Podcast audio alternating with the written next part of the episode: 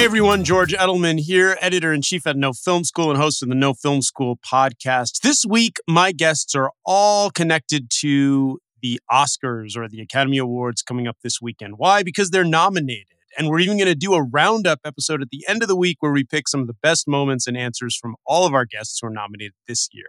And of course, because we're the No Film School podcast and we love teaching about filmmaking and the actual craft and the things that are happening behind the scenes, and we want to get a little inside baseball, most of these guests are really craftspeople. My guests today are Mark Mangini and Theo Green.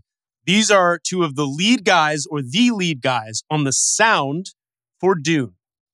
Now, if you saw Dune, you know how amazing this movie is and how incredible it sounded. If you haven't seen Dune, go see Dune right now. Come back, listen to this podcast, and then also listen to our episode where I talked to Joe Walker, the editor, Greig Fraser, the cinematographer. Dune is just a masterful blockbuster tentpole movie. There is very little like it in recent memory. There have only been so many movies like it ever. The sound design for this movie is better than you even think. When we talk to Theo and Mark, we get an idea of how much work goes into crafting an entire world, an entire universe of sounds, many of which we've never heard before. But they had to be created out of tangible, real life things because they wanted to ground it. We get into all the details. I've had Mark on the show before. He's an amazing guest, an amazing talent. And I'm just really excited for people to listen to this and learn even more about how making great sound is such a critical ingredient in making a good movie, far more than people realize. And a lot of people even realize it. So here we go Mark Mangini and Theo Green on the sound of Dune.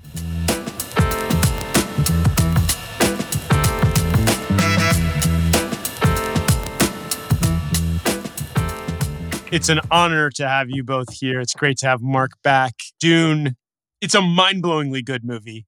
And it's inc- it's crazy to me just as an overview that you guys, Denis, that the whole team pulled it off. I think in terms of degree of difficulty, bringing this story to life on the screen in a satisfying, effective way that makes people who've lived with these books for generations almost as well as novices come together and say, wow, what a great movie. I just don't think it gets any harder.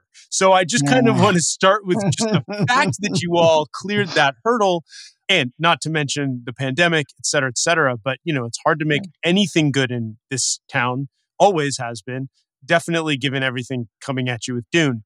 Can you tell me both? I, we'll start with Mark and then Theo, how you came onto the project and knowing that it was going to be this massive task. Sure. Um, it started with a phone call from Denis, I think, after perhaps he had just gotten the green light for writing and directing the film. And he said, Let's get the band back together again. Those were his exact words, because we had, uh, you know, arguably an incredible band together on Blade Runner, and we had great success with Blade Runner. We had a, a great experience with Blade Runner working with Denis that's Theo and I and Ron Bartlett, Doug Hemphill, and Mac Ruth. So the five, perhaps, um, you know, key members of the sound team he wanted to bring back together and take it on the road. take it to Arrakis. Okay. Yeah, and yeah. Theo, were you, can you chime in on that? Yeah. I mean, I think actually the, whilst I also got a call from Denis and we kind of uh, sort of sent the script and stuff, it was it was um, when Joe Walker first started getting picture in, and he, I think he he texted all of us, me, Mark, Ron, and Doug, just going, "Oh, you guys, you have such a treat in store." We're like, "You tease, show us something." yeah, I mean, I'd been out and um, sort of experienced a desert for the first time, a much smaller scale than Arrakis, but um, uh, Death Valley in, in, in California, um, just to kind of experience it. I, I didn't know what it was like to walk on, you know, on sand dunes. I didn't know what it was like, how silent it would be, or any of these things. Mm. Um, and I took the script with me and kind of tried to, you know, really envisage how some of the um, the scenes on Arrakis were going to play out. But I also know that I'm I'm not that good at imagining how a, a, you know a great director like Denis is going to you know the, the types of the, the, the aesthetics that he's going to choose the way that he's going to depict something like um, you know an, an alien planet in 10,000 years time. So it wasn't until I started you know seeing the very first few bits of footage and actually I think we were also sent some uh, concept art to look at as well which Yeah, is we right. were going to go oh look at those ornithopters Ooh. Yeah. Um, We also got that silly online script thing that I just loathed, where you can't, you can only watch it on a tablet or a, or a computer. I the cheated script, you mean? You can only see a script on the, the, the, the actual pages. You're, you're Correct. It's the only way to see them. Yeah. yeah unless you So- cheat You Mm. mentioned the five. You mentioned the getting band back together, and Theo, you mentioned the group as well. Can you break down for our audience what the roles are of the team that, that from Blade Runner to this, this band in particular, and uh, you know, kind of put yourselves like put each person sort of like so uh, Mark and I'm this, and you know, so we so just contextualize so they understand how the other parts of the team fit into this. Well, I'll, ahead. I'll start because I think both with um, Blade Runner 2049 and Dune, I was brought on a little early, uh, uh, certainly a lot earlier than um, a sound person would normally be brought on. And that is when Joe Walker started cutting those, you know, first pieces of footage that started arriving in Budapest, where the uh, the studio was based. Uh, that is the, the studio where they built the sets, rather. On Blade Runner 2049, I think Joe kind of tentatively asked if I would come out and just design a couple of effects because it was a very hard thing for him to cut early footage and present it to um, Denis and to the producers without having some sort of a sense of how the, the Blade Runner universe is going to sound. And that worked out very well. We, on Blade Runner, brought um, Mark came out and met us in Budapest while we were working there, and we decided to work together. But on Dune, I mean, we knew that that was a good way to work for me to mm. sort of start kicking off early ideas. And you know to be sending them all through to mark so that mark could start thinking about what he needed to go and record what resources we needed to plan what we how we were going to work together and what sort of a team we needed and all of those things so i was kind of in the position of uh, what do you call it when someone's you know like a reconnaissance mission?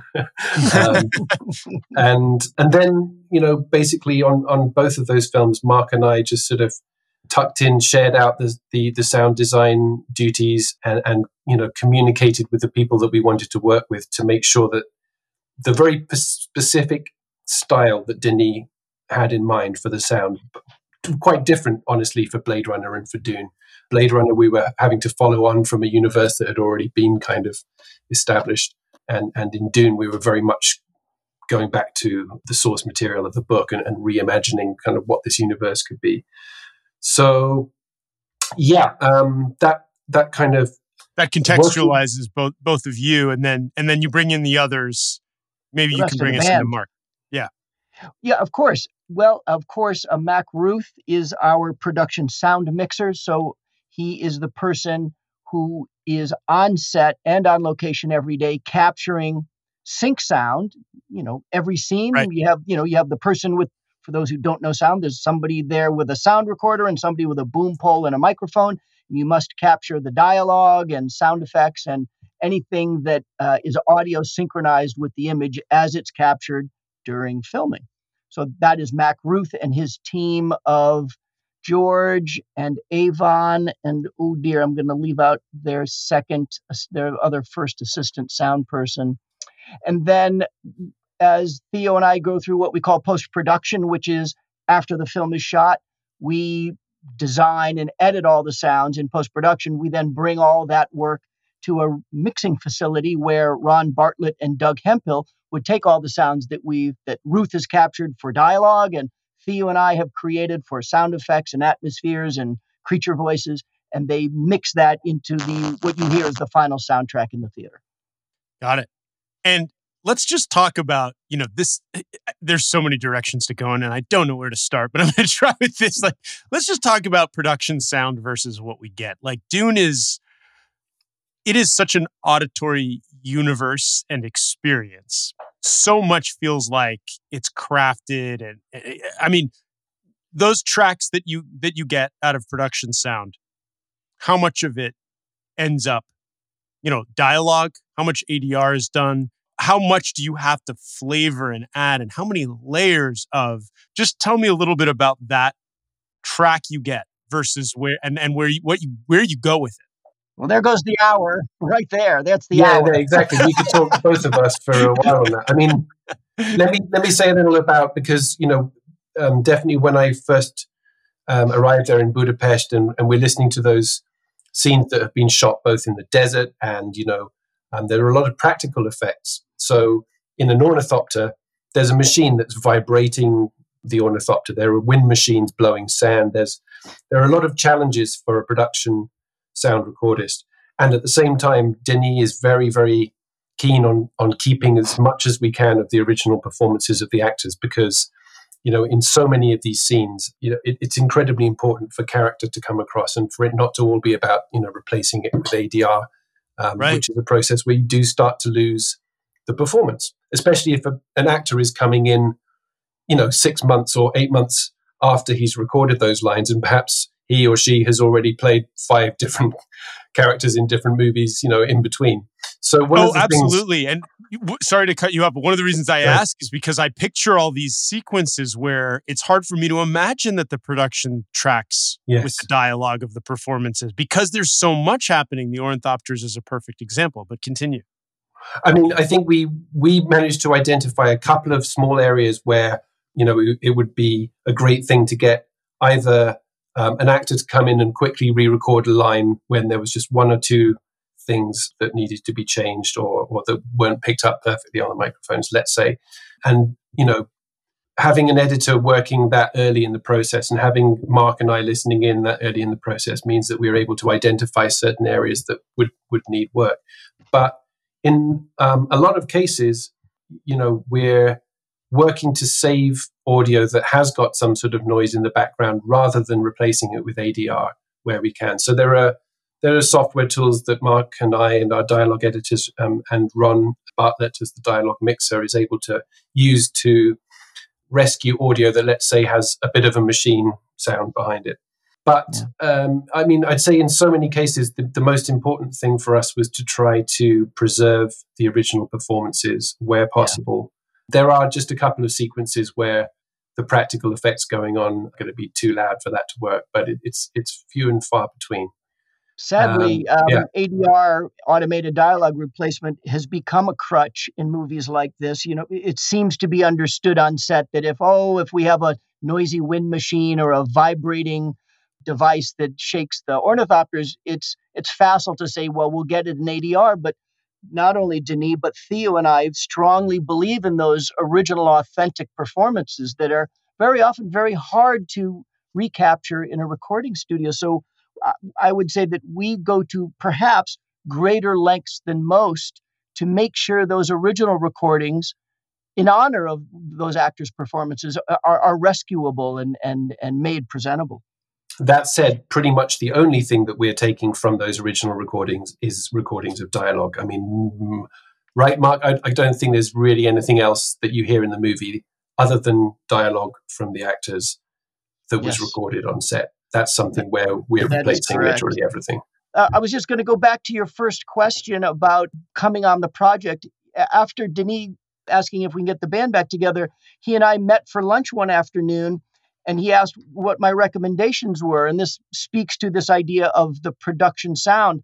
One of the things uh, that would not have been captured in the production sound were the voices of the Fremen. And I, I noticed in the script that the Fremen, anytime a character would speak in Fremen, it was written in English and subcaptioned in the script as to be said in Fremen, but no one had actually thought through the idea of, well, where did we get Fremen?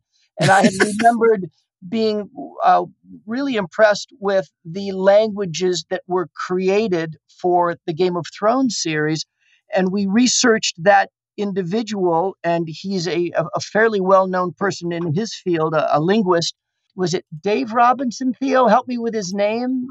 I'm, Please look that um, up quickly because I want I'm to. quickly looking it up. Yeah. He really deserves some credit, and and D- Denis was really thankful for this this suggestion because he was immediately hired and put on to not only create a bespoke Fremen language but a bespoke Harkonnen and Sardaukar language.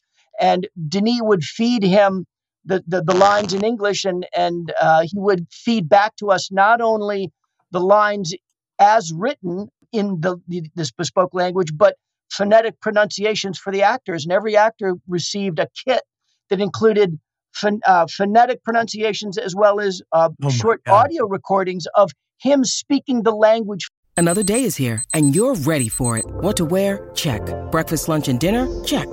Planning for what's next and how to save for it? That's where Bank of America can help. For your financial to-dos, Bank of America has experts ready to help get you closer to your goals. Get started at one of our local financial centers or 24-7 in our mobile banking app. Find a location near you at bankofamerica.com slash talk to us. What would you like the power to do? Mobile banking requires downloading the app and is only available for select devices. Message and data rates may apply. Bank of America and a member FDIC. So David J. Peterson created these languages, but they sounded absolutely amazing especially I keep hmm. thinking all of them, but I keep thinking of the Sardaukar, the scene where we first go there, we see them. The guy is singing or making, I don't know what he's doing up on the thing, but that's part of what, what's so amazing about this movie is that it sinks. I read the book, you know, like I'm familiar with the world, but there's things you all brought. And I say you all because it's not just the sound team, it was this beautiful collaboration that just make us wonder what is the biggerness of this universe that I'm just glimpsing. So something like that, the sounds they mm. make when they speak is mm. how does that connect to, you know, take me from the David J. Peterson is writing languages and then you are as a team discussing well how do they sound and how do we affect those sounds in truth we had um, you know we had a lot of collaboration with hans zimmer you know there were areas where we were doing things that crossed over into music and there were things there were areas where hans was crossing over into what you could say is uh, sound design and even though david peterson had written something for that sardaukar priest i think we called mm-hmm. him to to mm-hmm. be singing hans came up with uh, a very interesting way of resequencing and distorting a voice and what we hear performance coming from from the Sardaukar priest is largely a Hans Zimmer concoction. But we also hear um, Mark came up with Sardaukar captain's voice speaking in in Sardaukar that was also a kind of you know based on what David Peterson had written, right, Mark? But then again, no, you know, no, reconfigured I'm, in your own way. No, I've I've been needing to correct that because there's a lot of that online, and and it, it should be known that before I dedicated myself to cinema, I was at university studying foreign languages to become a translator at the UN. So I had a certain facility with languages, and uh. I, I, made up all of that commander's dialogue from whole cloth. Wow! If they get like alien people at the UN, you you, you put a new job. I'm the first call.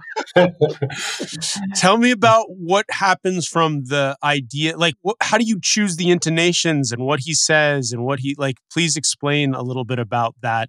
You know, like like just that process of creating that because that is the texture, really, of the well, film in things the, like that. For that character in particular, I had my hands tied a little bit because I had to be um, uh, faithful to on camera sync. So there were only certain phonemes that were ever going to fit in his mouth for the duration and the shapes of his lips. So I just played around with just sounds until I found something that I, you know, what, you know, what, this is probably what those bad lip sync guys do online.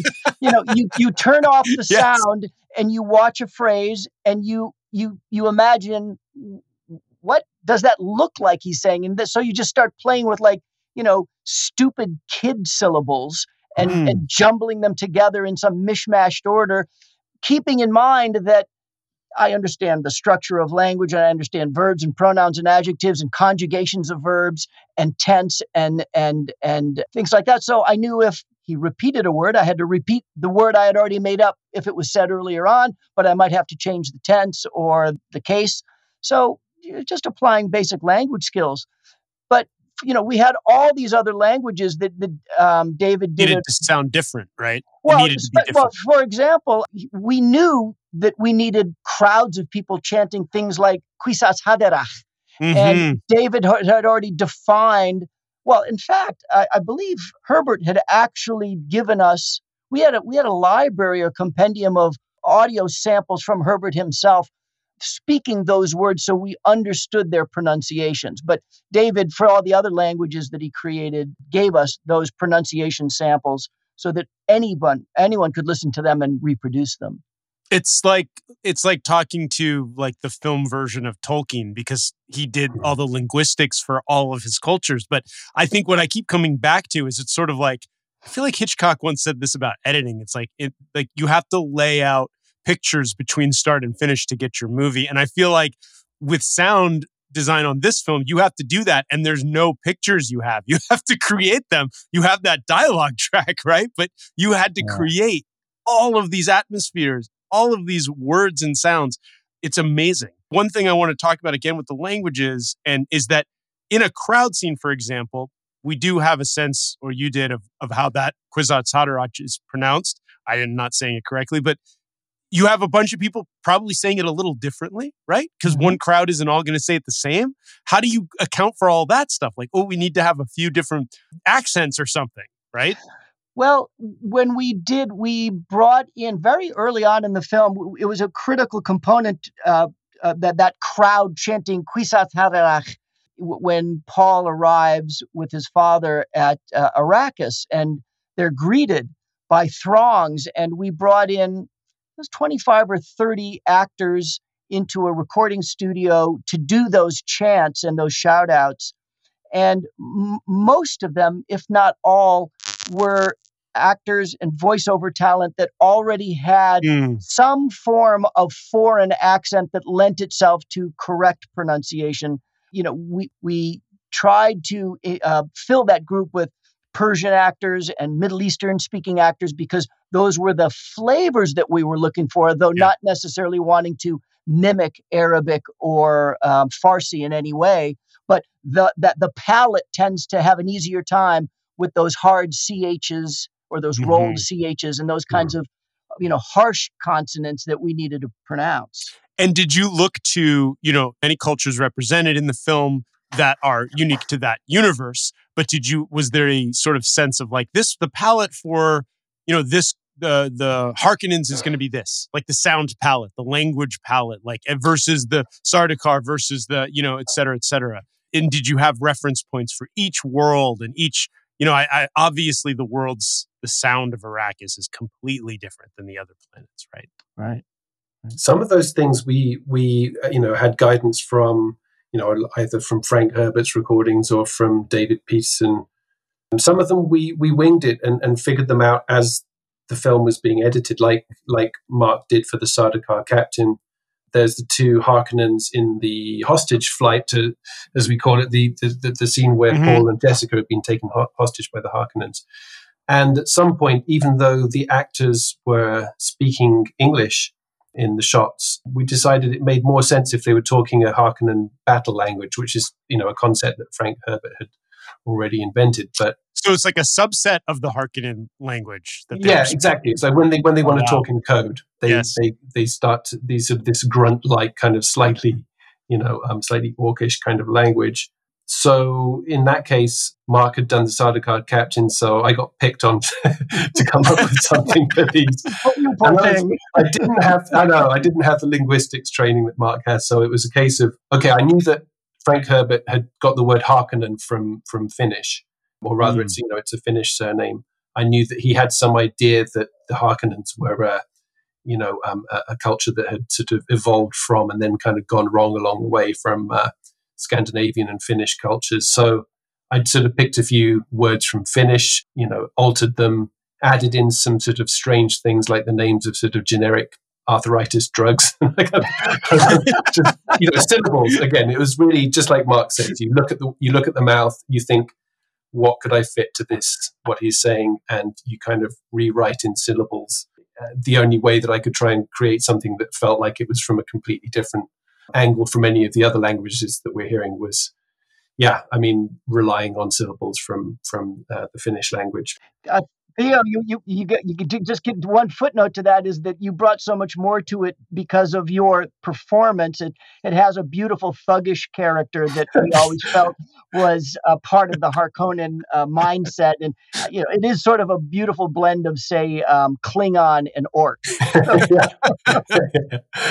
exactly. Thank you. I want to ask about Bene Gesserit and the voice.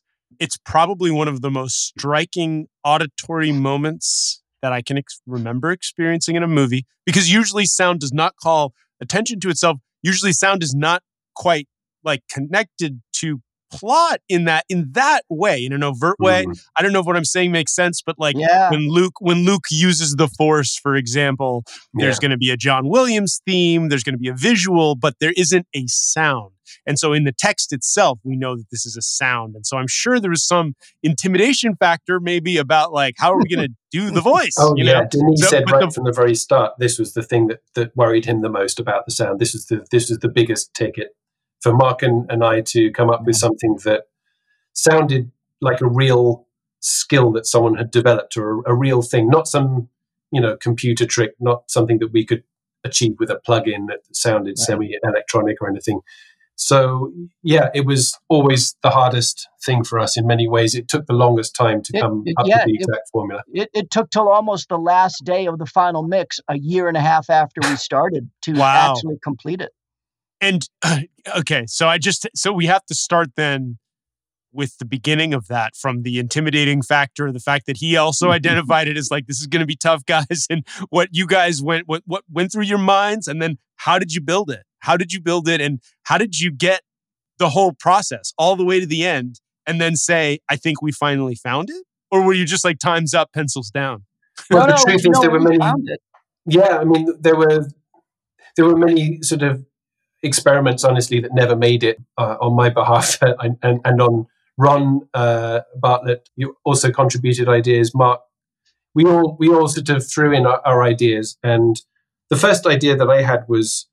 If this is supposed to be, I wasn't really sure. Is this supposed to be something that you you feel it inside your head? It's almost as if you know we get the sort of POV of inside someone's head, and it's it's um, Mm. the voice is working on them. And I tried various things like recording in an anechoic chamber, and Mm, I remember that. yeah, there were sort of experiments that unfortunately didn't didn't pan out. Um, you know, interesting ideas, but they didn't convey what ultimately is needed, which is that this is it's an it's a weapon that someone can use against someone else. It's a way that someone can be controlled in an instant. It it, it needs to have both the ability to sell to the audience the idea that if you heard this, you might it might just brainwash you for a second and make you do something. so it had to have that kind of weapony aspect, but then it had to also, you know, feel as if this was a, a an organically learned, trained skill that somehow was it belongs to the Bene Gesserit, right? That's the idea. It's it's a Bene Gesserit skill, and it's kind of almost taboo that Paul has been taught this by his mother. And so we also needed to see Paul struggling to learn it, not quite getting it right. You know, there were all of these sort of facets that the voice had to have for the story. So, you know, one of the first things that Mark and I thought was it's not going to be about uh, a you know a preset on a plugin. It's going to be about performance. And one of the things that we wanted to do was to We wanted it to be much bigger than that to actually have a narrative value. yeah Mm. exactly Wow. and for it to convey this Bene Gesserit sort of this idea that it's an ancestral skill that the Bene Gesserits had. I mean, Mark, you, you can you can speak to what we did next. Well, in, um, a, a, a few download sessions with Denis and Joe, we hit on this idea that to deploy the voice as a weapon, you're you're, you're effectively summoning all your Bene Gesserit ancestors and all the force and power that comes with them. Not Yeah. only that, we, we determined that not only should should you be summoning that that that force, but it should be a dominant sounding woman, a, a, a family lead, a matriarch. Thank you very much. That's the word I was looking So for. she's speaking through you and with you, like a chorus but- almost, Exactly, It- it- and speaking with authority and, Yeah. and power. like a mom yelling at you. no, no, because we, we, we wanted to be very, you know, and that's how refined this idea became. That it would, it, it was not meant to be.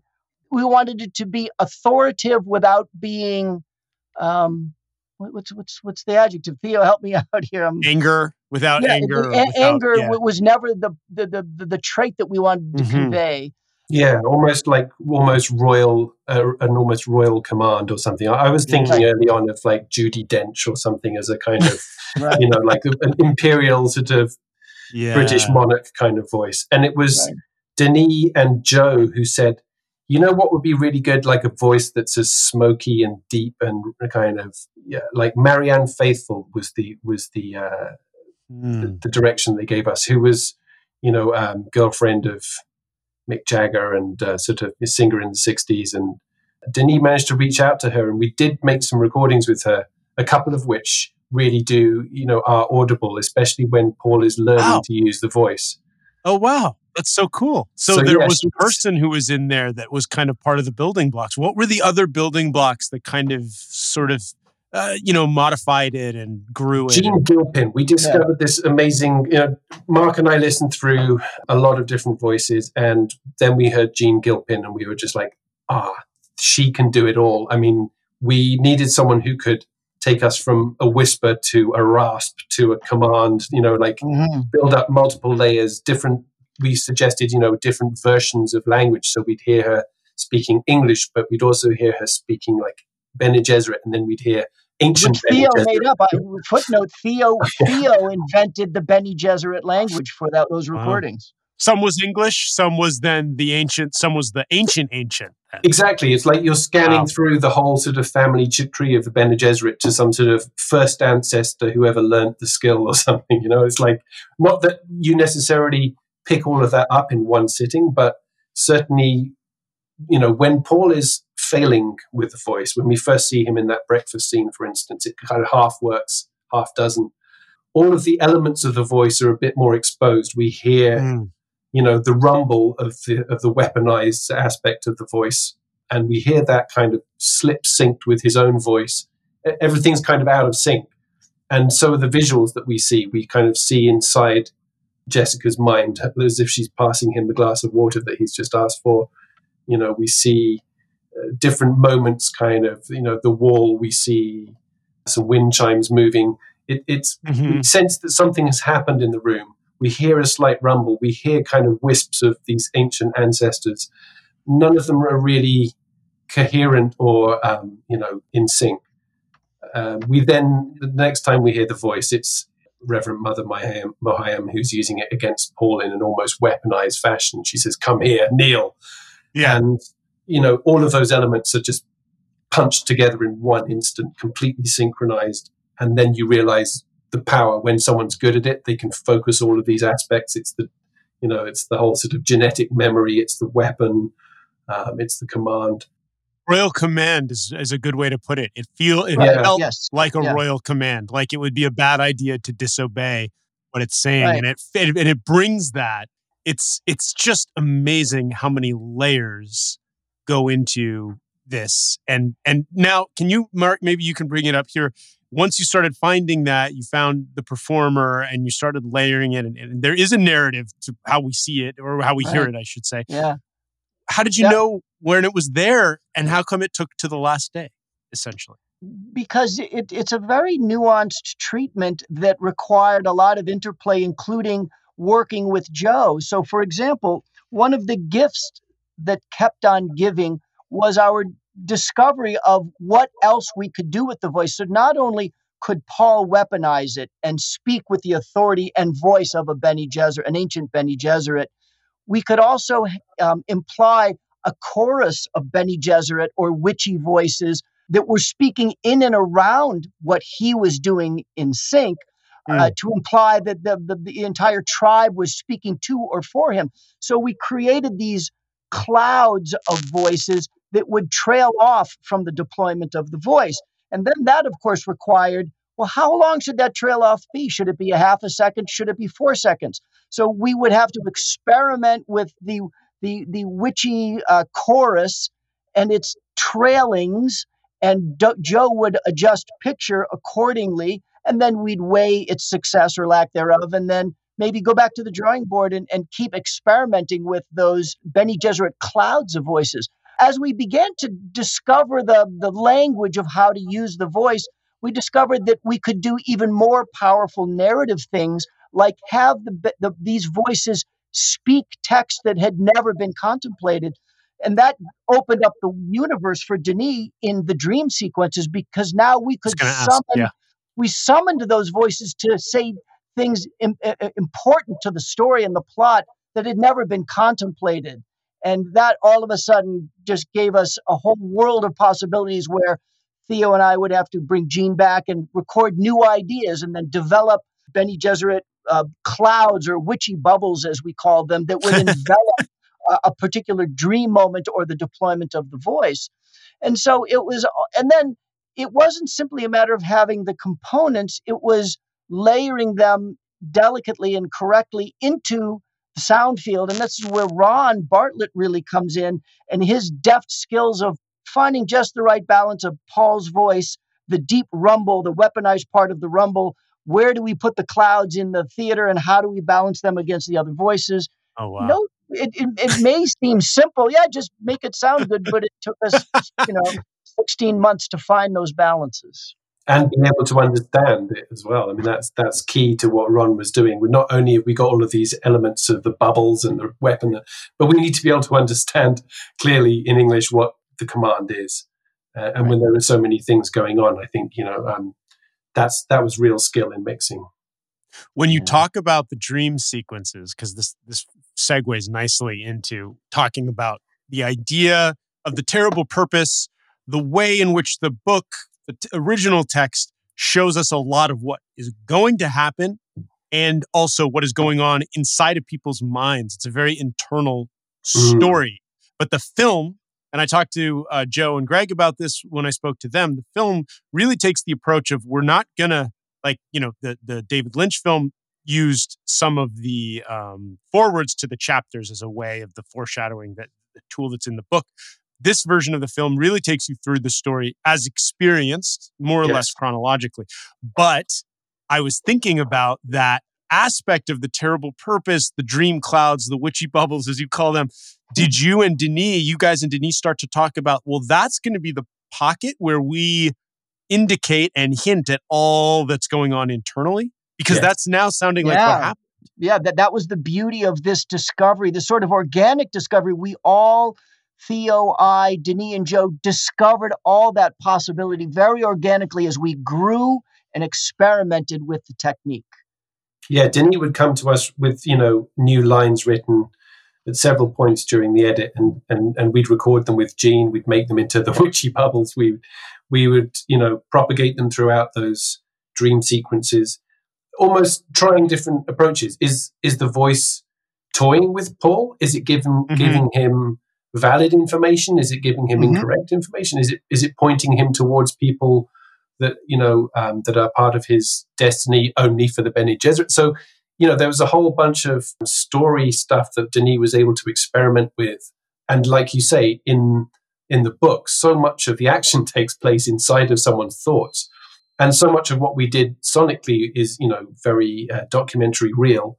And yet, in this in this context, there is this sort of psychedelic hallucinatory aspect to Dune, and there is this sort of visionary, the story of a person kind of um, uh, developing their visionary powers. Their so relationship it, to what they envision about their future and whether or not it will come true or not. There's such a complicated dynamic. Yes. And I don't even, I'm sure I want to ask, but I can't. And you can't tell me anyway how it's all going to play into part two. But, we'll but I'm sure you yeah, I'm sure it's already in progress, and I'm so excited. You talked about the kind of the real. I, I forgot the term you used, Theo, but there's a you know documentary. Um, yeah. Let's can I can we just shift gears? No pun intended. And talking about the ornithopters because that's another extremely complicated. You read it, you probably bloom in your own mind a thing of what it is. Everybody might have a different one. When we saw audiences saw yours and heard it, I felt, and I think most people did, like, oh yeah, that's that's exactly what it is. But that's so hard to do, right? Because it's not clear mm-hmm. what it is or what it yeah. sounds like. So can you tell again tell us about like creating the sound, creating the thing that it is? You know, um, early on, Theo and I I don't remember how we ended up with this, kind of divvied up some of the bigger projects, and his main focus was the voice, and my main focus was the ornithopters, though we kibitzed a great deal on each.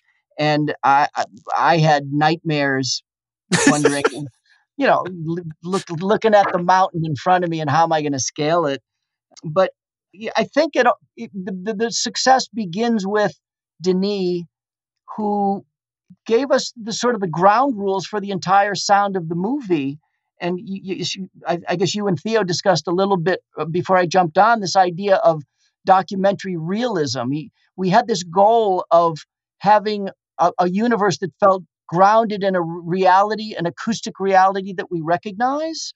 Uh, we never wanted anything to sound fantastical, which is often the hallmark of science fiction. You know, um, science such fiction, a bold direction to go in, and it it's, paid it's off bold. so well. I'm so it's it's incredible. But continue. We're, we're completely uh, accultured to this idea that because we're going to be presented with things we've never seen before, arguably there should be sounds we've never heard before, and that's that's the incentive for sound designers to make you know these kind of crazy electronic synthetic things that in our movie just weren't going to sit right in that universe. We really wanted it to sound like we landed on Arrakis with a documentary film crew, and those are the sounds mm. that the boom pole captured. And, and so that was the that, that was the sort of guiding principle with which Theo and I molded or created everything that we did. So to make an ornithopter, it seemed obvious to me that we should start with all organic components nothing in the ornithopters were, I mean, they should sound like proper military hardware. Yeah. Uh, you, you should feel real wings and real wind. You yeah. should feel real motors. You should feel real metal. And whimsically, uh, we should feel perhaps insect because they are, you know, visually modeled uh, after uh, dragonflies. So all of those were they visually com- modeled before you got to this? Well, yes, obviously. Oh, sure. Was, yeah, we had seen that artwork be- before we had even started. Right. So it inspired so your. We began that process and would end up with creating ornithopters in terms of raw elements out of some very fundamental components. Theo had done some kind of crazy mail order beetle thing, uh, like a, he had received like a beetle on in dry ice and and recorded. No, I caught it. I caught it. oh no! Oh, I thought you bought that. There was like mail order bride.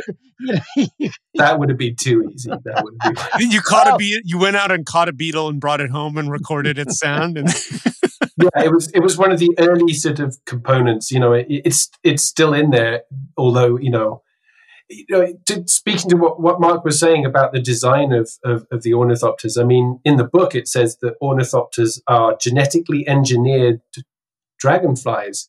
And, you know, a different director and a different art department, etc., would have gone about this a very different way. And you'd see sort of, you know, veins and, you know, organic yeah. Hmm.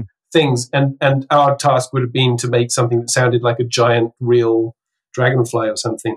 You know, in this right. case, we could see very clearly. No, this is whilst there might be some kind of design aspects that that do look a little like a dragonfly. It's also clearly a big, like Mark says, serious military hardware um, with its sort of harsh angles, and you know, it clearly it begs to sound like a chopper. Yeah, yeah, like uh, certainly not, not whimsical, not fantastical, like some sort of giant flying beetle, which I think you know Denis quite rightly early pointed out would just come across silly. And what we wanted was say, something serious. We, we, certainly wanted to avoid chopper, though. That that would have been the obvious sonic metaphor to right. start with it and and manipulate. But we we wanted nothing of that. We didn't want anyone accusing us of having taken the easy route. So we, there is not a stitch of helicopter in any of the ornithopters. The, the ornithopter is really made out of four basic components for the wings, which is uh, a, a, little bit of this uh, beetle wing that uh, Theo recorded, and then the sound of a, a canvas strap uh, flapping in a in a storm, just flapping going, mm. which gave us the flapping component, and then there's a cat purring because we love that fluttering component. Hmm. There was like that. and then the you know everything else the the mechanics you know the the the the, the landing gear and and the, the the ailerons are all you know just terrestrial it's a lot of them are sounds that i recorded in my chevy volt it's the sounds mm. of hmm. electronic parking brakes and shift levers and real world acoustic organic stuff to give it heft and weight and and, and acoustic believability yeah, I think what I meant partly was it feels like a real machine, not like a an X-wing, you know, which you know, which is yeah. a different direction, but it feels like right. this is a machine in my world. And what's amazing about the film, but also your approach here, and you explaining to us that Denis came to you with this, it's grounded, it's real, yes, a, yeah. a documentary thing, is that the whole of Dune feels like an analog future intentionally, right? Because it's the end yes. of, of technology at some point in, in that story arc before we get to the story we're telling. So, yeah. and the book was written in the 60s, but it's a beautiful way to just get us closer to an analog future where, you know, another thing I wanted to ask about is swords clashing with energy shields like things like that yeah. that nobody has ever seen or heard it's not a thing we we would recognize but we have some idea or context how you you know, you say it's it takes place thousands and thousands of years in the future on another planet and they fight with swords. so right. it's sort of like, oh, okay. So tell me a little bit about the that that part of it, the shields, the swords, the still suits, these these the tools of their world and the way they interact. They're both grounded but futuristic. I'm going to let Theo, Theo, let me just lead you into that because yeah, I want you, you to finish finish that thought. But just to finish your last thought, George, it should be known that to achieve that analog reality that that I'm I'm just tickled that you you felt and, and appreciated. To achieve that, we created we created 3,200 bespoke sounds for this film, and hmm. all but four of them or five of them are were made with acoustic analog recorded sound. And I, I have this pet theory that the brain is listening for the cues that are embedded in acoustic recordings that aren't embedded in a synthesizer or electronic sound. And that ticks a, checks a box in the brain subconsciously that says, you can believe this. And that's, I think, uh. one of the reasons why you, you w- walked away from this film feeling like all of that sounded like kind of real and organic because yeah. it was. Yeah. No, I think you're right because I also, I mean, I remember asking Greig about the cinematography. Like when the, even when the light follows him, I said, How did you guys know that that's what the light looked like in my mind? And I it's like, How did you know that we, I've talked to other people that are like, Did it look like that in your mind when you read it? Yeah. How did they know? And I feel like it has something to do with this same idea with the sound is like, we're going to try to be true to the organic nature of it as much as we can. And I think there are subtle cues, you're right, that lead us down that path. Yeah, uh, uh, I'll let Theo do the shields part. Uh, but uh, one final thought: that as I interpreted Denis' directive, he wanted us to create the sounds of things we've never heard before, as if we had heard them before. Ah, uh, yeah, that's good. It's a tall order, though. That must that's such an intimidating directive, but it's a it's, great line. It's yeah, it's seemingly completely um, impossible. the um, it, it's I mean certainly there there are only a few technologies in, in the film that we see that really stand out as being something that we don't immediately relate to from our own world. I mean, even to some extent, even the ornithopters feel like their version of a helicopter or whatever. There right. are a few things like the voice, I suppose, like if you could call that a technology, like a spiritual technology, like the, the shields and the worm yeah. that are completely, you know, something from from another another part of the universe. And one of the really beautiful things, and it's also in the way that Frank Herbert writes. And I, I love uh, the way that Joe Walker describes it as a sort of fractal narrative, which also, you know, um, suggests that you know the the the more you kind of zoom into it, the more details you find. Um, yes. But also that those details are in some way kind of repeating. That is to say, let's take the shields, for example, the Holtzman field, which is, you know, the, the technology that they have almost universally throughout the Dune universe, which is what they use for um, for creating the shields. What we don't get into in the movie is that you know the reason that you can't use bullets in this world is that they're they're they're too fast moving. We do hear Gurney when he's training Paul saying, you know, a, a slow blade penetrates the shield, and we can see visually that the only way that you can get past a shield is if you're very, very slow and you kind of s- sneak in a blade. But we're kind of, you know, uh, left to have just a few other clues of, for instance, why can't you use a shield in the desert? We hear Kynes saying, uh, you know, shields a death sentence in the desert because the vibrations attract the worms. And when we see the worms, we realize that they kind of vibrate and that they have a, you know, their way of communicating is like a big slow vibration and the, you know, the dunk, dunk, dunk sound. And yes. the, the Fremen are using sand thumpers that attract the worms that also make a kind of dunk, dunk. So it's as if there are all of these sort of themes of vibrations running through Frank Herbert's universe. And one of the things that Mark and I can do as kind of sound designers who are universe building, if you will, yeah. Um, is not just look at what's this technology going to sound like, what's this scene going to be, you know, and, and not to be piecemeal about it, but instead to try to to be thematic about it in the way that perhaps a composer has themes that reoccur throughout a movie and tie certain things together. We very much look for those moments where we can tie something that exists in the universe together. For me, the shields were a way of having a very clear example of the, the, the vibration. It's the kind of the pattern of clicks that we hear that's like a, a you know, it's a glitching. It's, is it molecules that are kind of vibrating around someone? Uh, it sounds like static electricity or something like that. And, you know, the idea that the rhythm that that creates is dangerous in the desert because it would attract a worm led us on to all kinds of other things about how when the thumper is used is that something which the fremen developed because they'd heard a worm making the sound is it like a you know like we make a duck mm. call or is in fact the worm responding to the sounds that it's heard from the fremen you know is it, it's a chicken and egg situation as mark has, has described i mean it's um, there are all of these ways that we've kind of knitted in you know uh, different themes to do with vibration in the movie. Feels like you're talking about these vibrations for each thing. Yes. Are they sort of communicating with one another? Like you say, like, you know, the shield sounds this, so it would clue to the the worm. The thumper sounds this way because it's a, an attempt to communicate to the worm. So a lot of these sounds feel like they're in conversation almost. Yeah, yeah, I think I think that's exactly the way that that's the sort of the fractal nature of Frank Herbert's universe, and it's one of the things that makes it feel believable to me. Reading the book, you feel like all of these elements inter interrelate. They they have an interplay, and that's you know sonically something which I think Mark and I were very conscious of. We we need to have to have a believable universe. There has to be interplay between the themes, uh, the concept, the sounds they need to be part of a sort of a family that lives on Arrakis, if you know what I mean. So yeah, I mean, the Shields uh, are a family. We we hear slightly different versions of them for Baron Harkonnen, for the the the, the shields that the the spaceships have. The clearest example where we're kind of really introduced to what a shield is is in that training fight between Paul and Gurney. Yes. And you know, just to get into some of the nitty gritty details, I mean, that was actually an accident. I'd come up with the sound which Denis kind of liked, but it was more like a purring kind of sort of vibration.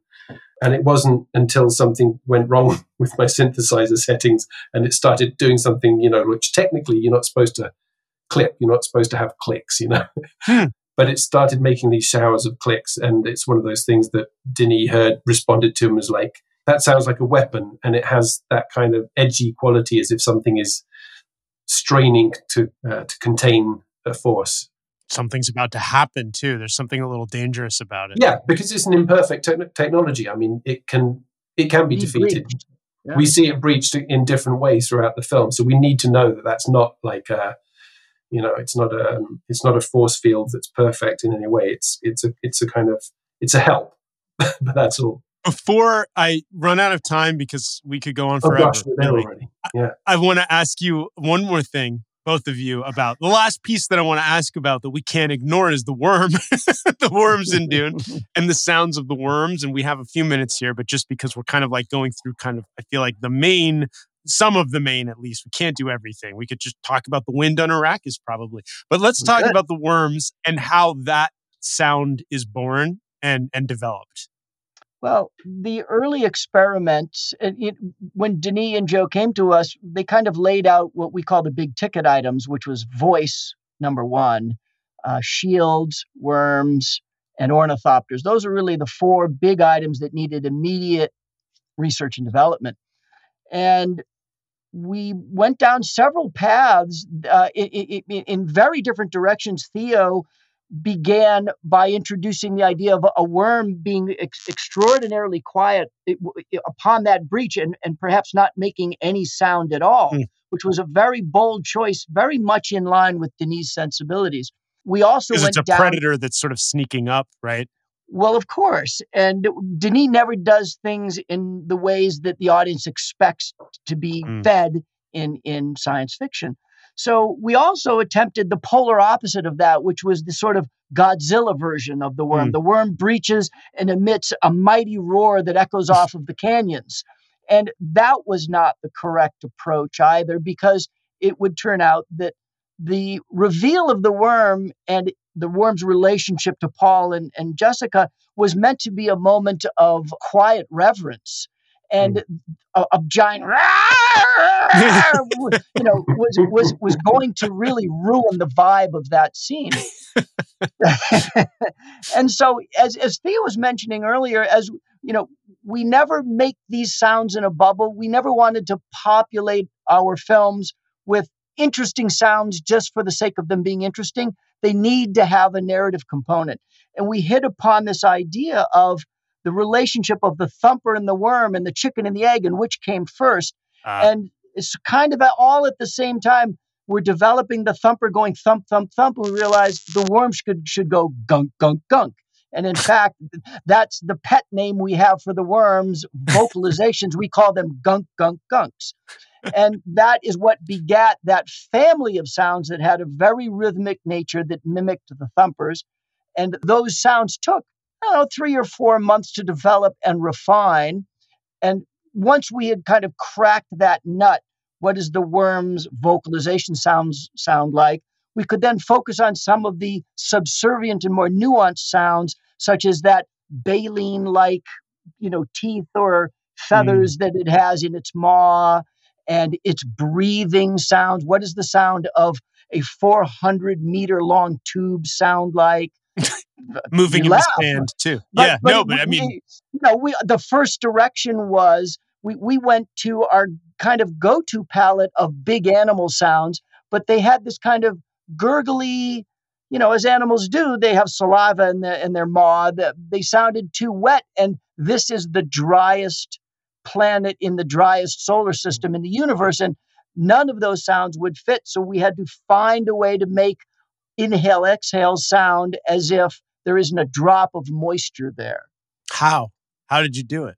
Theo, well, well, one of the ways uh, when the worm actually sucks the the spice crawler down into the its maw in in one of the uh, in the spice crawler uh, rescue scene and the death of Kynes scene, we didn't have any analog versions of that. There's no worms to be recorded mm.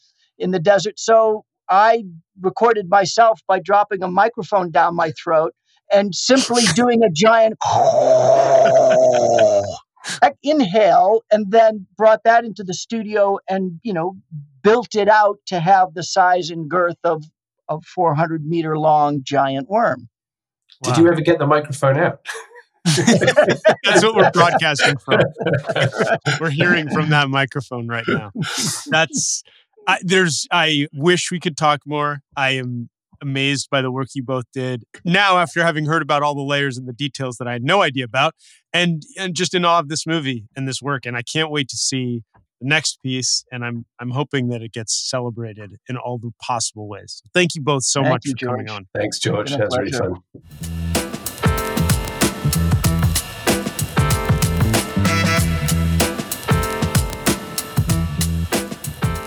Thank you, Mark and Theo, for coming on the podcast. Thank all of you for listening. Be sure to check out all kinds of stories in tech, education, filmmaking news, and more at nofilmschool.com. Like, rate, and subscribe to this podcast.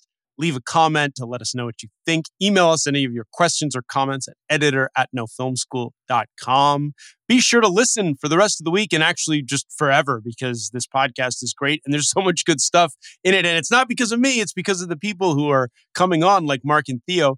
We have a couple more coming out this week. One is just our regular weekly news. We have another one with the production designers and the art department for Nightmare Alley. And if you've been listening, you also know how much I love that film and how amazed I was by the craft that went into it. They are also Oscar nominated. And we have our Oscar roundup coming at the very end of the week where we pull together great moments with all the nominees that we've spoken to this year. So be sure to keep listening. Thank you so much.